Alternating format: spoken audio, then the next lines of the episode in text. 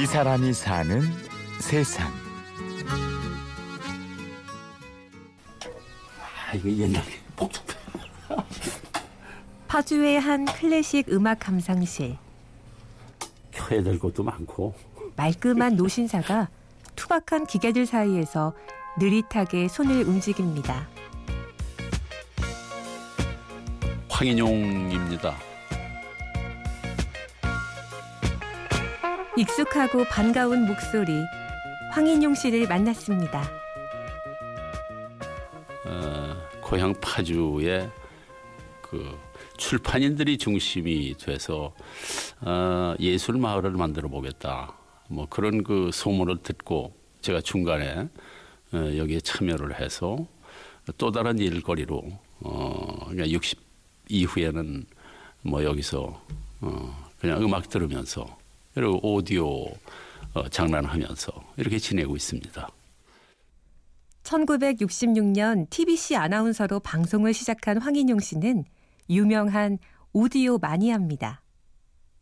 사실 60년대 전반에 이제 대학 생활을 보냈는데 뭐 이 그때는 다 가난했으니까 정말 라디오 하나 제대로 가져본 적이 별로 없거든요. 그리고 이제 66년에 말씀드렸듯이 이제 TBC에 출근하기 시작했는데 그때 이제 스튜디오에 이제 그 다 모니터 그 스피커가 있잖아요. 왜. 아 그런 거에 관심이 자꾸 가는 거예요. 하지만 부담스러운 가격 때문에 10여 년이 지나서야 오디오 생활을 시작할 수 있었습니다.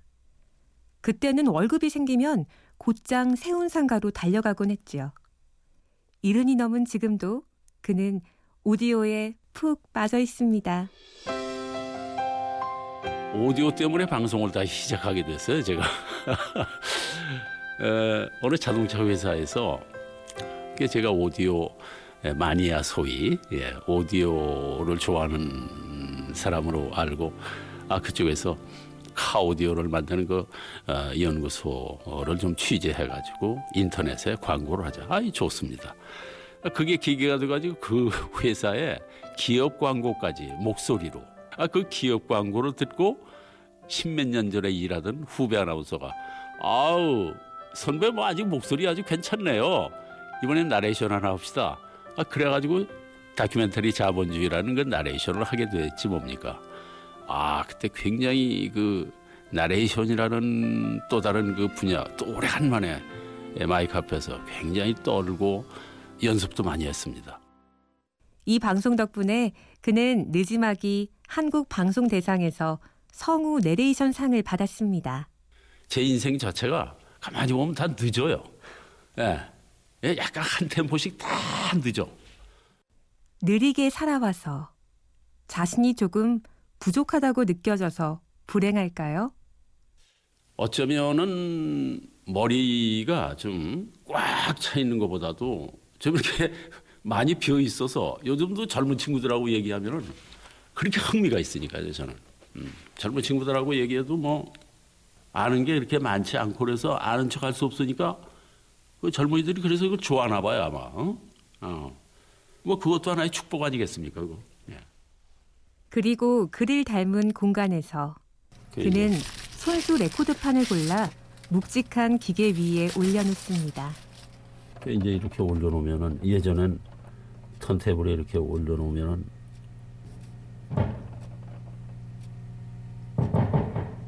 이런 소리들. 아참 멋있잖아.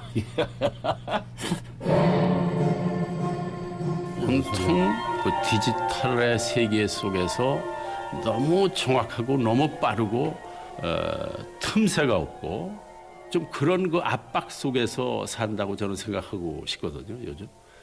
근데 그런 거를 잠시나마 이런 공간에서 좀 여유 있는 소리, 좀 부정확할는지 모르겠지만은 오히려 좀 푸근하다고 그럴까.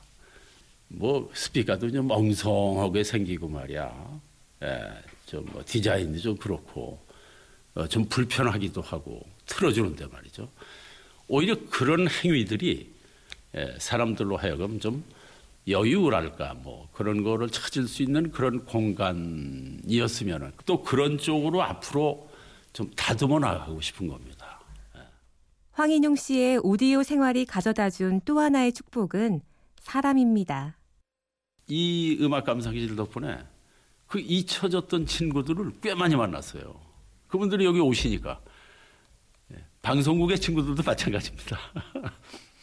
어, 사실 뭐 세월이 지나다 보면은 일일이 다 생각할 수 없잖아요. 어다 이런 데서 딱 만나면 아, 이게 뭐 깜짝깜짝 놀라는 거죠. 정말 좋은 분들을 많이 만난 것 같아요. 그래서 수첩에 만났던 인물에 대한 간단한 그 인상 뭐 이런 거를 적어 본 적이 있어요. 요즘도 가끔 적고 있습니다. 인생을 돌아보니 결국 남는 건 사람이라고 말하는 황인용 씨. 올해는 낯선 사람들 틈에서 혼자 여행을 하고 새롭게 녹음되는 클래식에 더 많은 관심을 가지리라 소망합니다. 아까 말씀드렸듯이 좀 푸근함을 이렇게 안겨드리는 그런 공간으로 에, 황인용의 흔적으로 이렇게 남아 있으면은 하고 이제 바라는 거죠. 에, 그것도 그냥 흐르는 강물처럼 돼야지.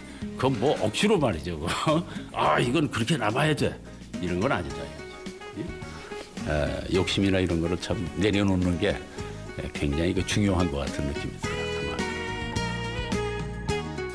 이 사람이 사는 세상. 오늘은 음악과 함께 아름다운 노년을 살아가는 황인용 씨를 만났습니다. 지금까지 취재 구성 강희구, 내레이션 임현주였습니다.